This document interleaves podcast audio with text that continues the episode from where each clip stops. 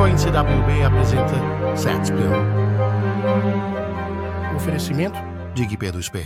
Compra e venda de Bitcoin com facilidade e sem burocracia. Os Faria Limers. Porra, esse Bitcoin não existe. Você já viu um Bitcoin? Eu também nunca vi. Tá entendendo? O Bitcoin ele é um, ele é o quê? Ele é um conta corrente. Afinal de contas, que classe de ativo é o Bitcoin? Uma coisa eu posso afirmar, uma moeda ele não é.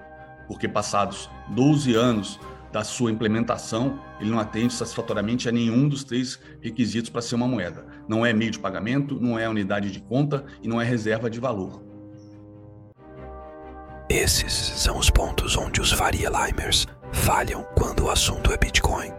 1. Um, resistência da elite financeira em aceitar a tecnologia do Bitcoin e crença no sistema financeiro atual.